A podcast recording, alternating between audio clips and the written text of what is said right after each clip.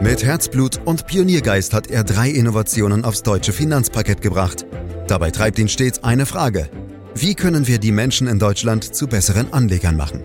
Karl Matthäus Schmidt, Vorstandsvorsitzender der Quirin Privatbank und Gründer der digitalen Geldanlage Quirion. Freuen Sie sich auf Klug anlegen, den Podcast zur Geldanlage. Alle diejenigen, die regelmäßig in diese Podcasts reinhören, wissen, dass ich als Moderator lange, sperrige Begriffe überhaupt nicht mag und heute steht einer im Blickpunkt. Nun ja, wir werden sehen. Markteffizienzeigenschaft. Ja, die spielt in der Diskussion um die richtige Geldanlage eine große Rolle. Gleichzeitig spaltet sie die Anlageexperten, denn die einen halten sie für kompletten Blödsinn, für die anderen ist sie maßgeblich dafür, wie erfolgreiche Anlagestrategien aufgebaut werden sollten.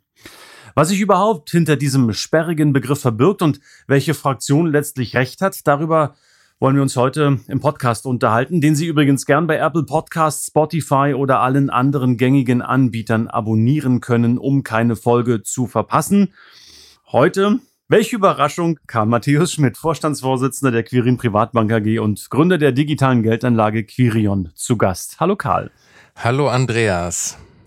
Also, sperriges Wort, Markteffizienzeigenschaft. Bevor wir da einsteigen, verrat uns doch mal, wo du dich eigentlich als besonders effizient bezeichnen würdest und wo gerade nicht. Du stellst mal gleich Fragen zu Beginn. Ja, in der Regel ist man ja dort besonders gut und effizient, was einem auch Spaß macht. Und was mir Spaß macht, sind schon Dinge aus Kundensicht zu betrachten. Ich glaube, da bin ich dann auch recht fix. Tja, und ineffizient, ich glaube, da muss ich dann an die Erziehung meiner jüngsten Tochter oder an unseren Hund denken. Ich glaube, da lasse ich zu viel durchgehen, Andreas. Und wie ist beim Rasenmähen? Ich meine, da kannst du ja gerade Bahnen ziehen oder querbeet fahren. Wie ist es da? Also da bin ich richtig effizient. gerade Bahnen hoch und runter. Da setze ich eine Spur neben der anderen. da klappt es ganz gut. Sehr schön. Äh, Karl, äh, so wie ich es bisher verstanden habe, ist Effizienz ja eine Eigenschaft von Maschinen, Prozessen, Unternehmen, ja meinetwegen auch von Menschen, so wie ich es mit der Eingangsfrage ja gerade unterstellt habe. Aber was hat es denn eigentlich mit der Effizienz des Kapitalmarktes auf sich? Da kann ich mir ganz spontan eher wenig drunter vorstellen. Ja, Andreas, du sprichst da wirklich ein echt kompliziertes Thema an, vor allem wenn man genauer hinschaut. Ganz allgemein gesagt geht es dabei um Eigenschaften von Märkten, die wir in der Regel für selbstverständlich halten. Was sie aber, wenn man, wie gesagt, genau hinschaut, gar nicht sind. Nimm einfach mal den bekannten Spruch Angebot und Nachfrage bestimmen den Preis. Damit sind zwei Eigenschaften von Märkten angesprochen, nämlich die Preis- und die Mengeneffizienz. Was bedeutet die Preiseffizienz? Das heißt, die Preise bzw. Börsenkurse passen sich Veränderungen im Angebot und in der Nachfrage an. Konkret, wenn die Nachfrage größer ist als das Angebot, steigt der Preis und umgekehrt. Genau betrachtet ist das aber nicht selbstverständlich. Irgend irgendjemand muss das ja tun, also sprich den Preis anheben oder wieder anpassen. Dasselbe gilt für die Mengeneffizienz. Das heißt, dass sich wiederum Angebot und Nachfrage an veränderte Preise anpassen, dass also bei gestiegenen Preisen die Nachfrage wieder zurückgeht und das Angebot steigt. Das alles sind keine Selbstverständlichkeiten und es funktioniert an manchen Märkten nicht. Irgendjemand oder ein Prozess muss dafür sorgen. An den Kapitalmärkten sind dafür die Börsenmakler beziehungsweise entsprechende EDV-Systeme zuständig. Ich vermute aber mal, dass es nicht diese beiden Aspekte sind, die du im Kopf hast, wenn du von Markteffizienz sprichst. Stattdessen denkst du vermutlich an die sogenannte Informationseffizienz. So gut wie alle Diskussionen in der Praxis drehen sich nämlich um diesen dritten Aspekt der Markteffizienz. Ja, Karl, ich sag's zwar ungern, aber da hast du echt recht. Also an die beiden anderen Facetten habe ich wirklich in dem Zusammenhang gar nicht gedacht. Also dann müsste man ja eher fragen, wie können denn Informationen überhaupt effizient sein? Es geht nicht darum, dass die Informationen effizient sind, sondern darum, dass sie effizient verarbeitet werden.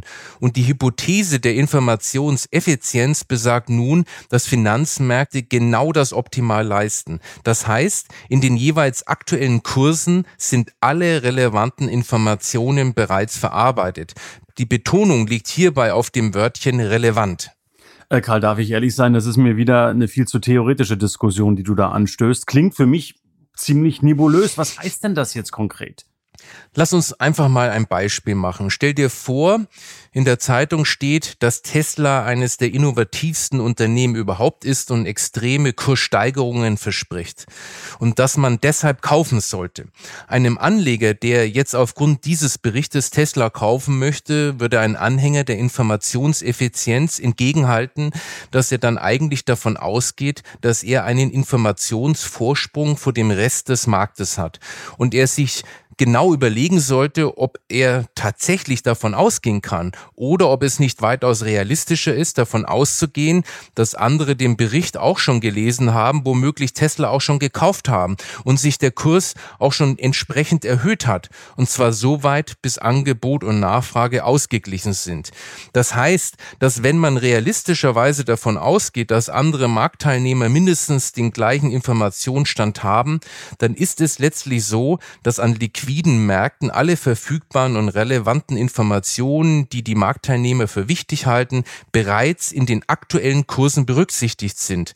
Das ist im Grunde gemeint, wenn man sagt, der aktuelle Kurs beinhaltet alle verfügbaren Informationen. Und das Ganze ist in der Praxis natürlich noch viel komplexer, weil wir es ja dort nicht nur mit einer, sondern mit einer wahren Informationsflut zu tun haben. Beim Thema Informationsvorsprung, Karl, möchte ich dann doch noch mal ganz gern einhaken. Ich bin ja völlig bei dir, dass ich Otto Normalverbraucher am Frühstückstisch keinen Informationsvorsprung holen kann. Aber hey, professionelle Analysten haben doch da ganz andere Möglichkeiten. Klar hat ein professioneller Analyst mehr Möglichkeiten als der Privatier, der seine Wirtschaftsinfos aus der Morgenzeitung holt. Aber auch der Profi ist nicht allein auf der Welt. Neben ihm gibt es ja noch viele tausend andere Profis, die genau dieselben Informationsmöglichkeiten haben wie er. Und nun frage ich dich, ist es wirklich vernünftig anzunehmen, dass gerade der Analyst deiner oder meiner Bank den berühmten Informationsvorsprung hat? Und von daher gilt das, was ich in meinem Beispiel mit dem Privatanleger meinte, auch für den Profi. Auch er muss davon ausgehen, dass das, was er herausfindet und analysiert, bereits in den Kursen verarbeitet ist. Die einzige Ausnahme sind echte Insider-Informationen. Die können natürlich noch nicht verarbeitet sein, sonst wären sie ja keine Insider-Infos. Insiderhandel ist deshalb ja auch verboten. Mhm. Ist schon einleuchtend klar, aber was ich mich immer gefragt habe in diesem Zusammenhang, warum Gibt es eigentlich so viel Streit um diese Hypothese, Karl? Man hat doch Daten ohne Ende. Warum geht da nicht einfach mal ein Wissenschaftler her und überprüft empirisch, ob sie nun stimmt oder nicht? Da sprichst du einen guten Punkt an, Andreas. Tatsächlich ist die Effizienzhypothese eine der vielen Zusammenhänge in den Wirtschafts- und Sozialwissenschaften, die in einem strengeren Sinne gar nicht bewiesen werden kann, auch nicht empirisch. Allenfalls kann sie widerlegt werden. Im Wissenschaftsjargon sagt man, die Effizienzhypothese ist nicht verifizierbar, allenfalls falsifizierbar, sprich widerlegbar. Was heißt das aber? Die Falsifizierung einer Hypothese geschieht, geschieht, indem man eine oder mehrere Konsequenzen, sogenannte Implikationen der Hypothese widerlegt. Was nun speziell die Effizienzhypothese anbelangt, so hat sie zwei dieser Implikationen. Da ist zum einen die sogenannte Markov-Eigenschaft von Kursbewegungen. Sie besagt, dass aktuelle Veränderungen der Kurse völlig unabhängig von vorhergegangenen Kursbewegungen sind. Dies wird manchmal in dem, wie ich finde, schönen Satz zusammengefasst, dass die Zeitreihe kein Gedächtnis hat. Über die zweite Implikation der Markteffizienz haben wir ja schon öfter gesprochen, nämlich dass aktives Anlagemanagement für die Anleger keinen statistisch signifikanten Mehrwert schafft. Gelingt es nun, auch nur eine von beiden zu widerlegen, dann hat man zugleich auch die Effizienzhypothese widerlegt. Bisher sind aber alle Versuche gescheitert. Stattdessen wird sowohl die Markov-Eigenschaft als auch die Erfolgslosigkeit von aktivem Management immer wieder bestätigt. Redlicherweise aber muss man sagen, dass damit im strengen Sinne kein Beweis für die Effizienzhypothese geliefert wurde. Es macht sie eben nur plausibler. Mensch, Karl, du hast heute wieder Worte dabei, die habe ich noch nie in meinem Leben gehört. Falsifizierbar. Was war das nochmal? Widerlegbar. Ah, okay. Abgespeichert. Wenn der Sachverhalt, wie du sagst, jetzt doch so relativ eindeutig ist, warum gibt es dann nach wie vor so viele und teilweise auch richtig erbitterte Gegner der Effizienzhypothese? Andreas, das frage ich mich offen gesagt auch. Ich glaube, wenn sie richtig verstanden wird, ist die Effizienzhypothese das Natürlichste auf der Welt. Letztlich glaube ich, dass es aber zwei Gründe für die Gegnerschaft gibt. Einmal das Missverständnis, vor allem seitens der Wirtschaftsjournalisten, in die Markteffizienz etwas hinein zu interpretieren, was gar nicht drinnen steckt. Und zum anderen die klare Interessenslage, vor allem seitens aktiver Portfolio-Manager. Dann lass uns doch einfach mal mit dem Missverständnis anfangen. Worin besteht es und warum hindert das viele, diese Hypothese zu akzeptieren? Anders als viele Wirtschaftsjournalisten glauben, bedeutet die Effizienzeigenschaft keineswegs, dass die Marktteilnehmer rein rational agierende Individuen sind, die jederzeit perfekt informiert sind oder gar zukünftige Entwicklungen voraussehen können. Sie sagt nur, dass die Marktteilnehmer alle verfügbaren Informationen, die sie für wichtig halten, bei ihren Anlageentscheidungen nutzen und dadurch in die Kurse einpreisen. Und zwar unabhängig davon, ob sich sich diese Informationen dann als richtig oder falsch herausstellen. Sie sagt eben nicht, dass die Marktakteure bereits alles wissen und super schlau sind. Genau das scheinen aber viele Gegner der Effizienzhypothese zu glauben und lehnen die Hypothese daher als offensichtlichen Unfug ab. So habe ich zum Beispiel nach der großen Finanzmarktkrise vor 14 Jahren mehr als einmal in den Zeitungen gelesen und nicht nur in der Bild, sondern auch wirklich in der Fachpresse, dass der Crash nie hätte passieren dürfen, wenn die Märkte wirklich effizient wären. Denn dann hätte man das ja voraussehen und verhindern können. Und da hast du es wieder, das alte Missverständnis, das angenommen wird, Markteffizienz heißt, dass die Leute schon alles wissen, was ja offensichtlicher Quatsch ist. Und trotzdem haben solche Artikel viele Leser stark beeinflusst. Ähm, dann lass uns den zweiten Punkt noch ansprechen. Du hast vorhin von der Interessenlage gesprochen, Karl. Warum haben aktive Fondsmanager kein Interesse daran, dass die Hypothese akzeptiert wird? Ja, geht man von effizienten Märkten aus, dann führt dies zu einer zwingenden Erkenntnis, und zwar, dass es für den Investor nicht möglich ist, durch die Auswertung und Analyse öffentlich verfügbarer Informationen Informationsvorsprünge auszunutzen. Damit kann er auch keine Wertentwicklung erzielen, die die allgemeine eine Marktrendite nachhaltig übersteigt. Und gerade deshalb scheidet aber genau die Form des Anlagemanagements aus, welche für die meisten Banken wegen hoher Provisionseinnahme ein gutes Geschäft ist, nämlich Anlagestrategien, die auf die kurz- und mittelfristige Prognostizierbarkeit der Finanzmärkte setzen, im Fachjargon auch aktive Anlagestrategien genannt. Äh, dann versuche ich mich mal mit einem Zwischenfazit, Karl. Das heißt also, dass passives Anlagemanagement mindestens genauso gut ist wie aktives, aber eben wesentlich günstiger zu haben ist. Und darum wird es eben von der aktiven Branche mehrheitlich abgelehnt und schlecht geredet, weil man sich damit das Wasser abgraben würde, oder? Ja, ich gebe dir da recht, Andreas, mit einer Einschränkung. Die betrifft das Wort passiv. Auch wir sind im Prinzip keine Anhänger des passiven Managements. Häufig wird durch das Gegensatzpaar aktiv versus passiv der Eindruck erweckt, dass nicht aktive Investmentansätze mit unproduktiver Passivität, Nichtstun und Tatenlosigkeit verbunden sind. Das stimmt aber nicht. Worum es eigentlich geht, ist nicht die Frage, ob ein bestimmter Managementstil mit Aktivität und ein anderer mit Passivität verbunden ist, sondern es geht darum, ob Investmentstrategien auf kurz- und mittelfristigen Marktprognosen aufgebaut sind dass sie also versuchen, die richtigen Ein- und Ausstiegspunkte zu prognostizieren oder die Favoriten der Zukunft. Und genau das gelingt eben nicht, weil auch die Prognosen nicht funktionieren. So gesehen bedeutet passives Investieren nicht Tatenlosigkeit des Managers, sondern Prognosefreiheit der Anlagestrategie. Und die kann natürlich sehr produktiv sein. Darüber haben wir ja in unserem Podcast zur optimalen Depotstruktur, ich glaube, das war Folge 32 bis 34 schon gesprochen. Darum verwahren wir uns dagegen, als passive Vermögensverwalter bezeichnet zu werden. Wir betreiben vielmehr einen prognosefreien Ansatz. Man könnte auch sagen, Prognose befreit. Denn man kann als Anleger rein rational gesehen nur froh sein, wenn man sich von Prognosen lossagt. Sie stiften am Ende nur Verwirrung und Unruhe und schüren unnötige Emotionen. Nun ja, bist du da jetzt nicht vielleicht ein bisschen päpstlicher als der Papst? Ich meine, ob nun prognosefrei oder passiv, so wie ich dich verstanden habe, meint es doch am Ende dasselbe. Also ist doch nicht egal, wie man dazu sagt. Nein, Andreas, da muss ich dir definitiv widersprechen. Erstens ist die Namensgebung nicht egal. Passiv ist negativ besetzt. Prognosefrei zumindest neutral. Und zweitens ist es auch inhaltlich nicht dasselbe.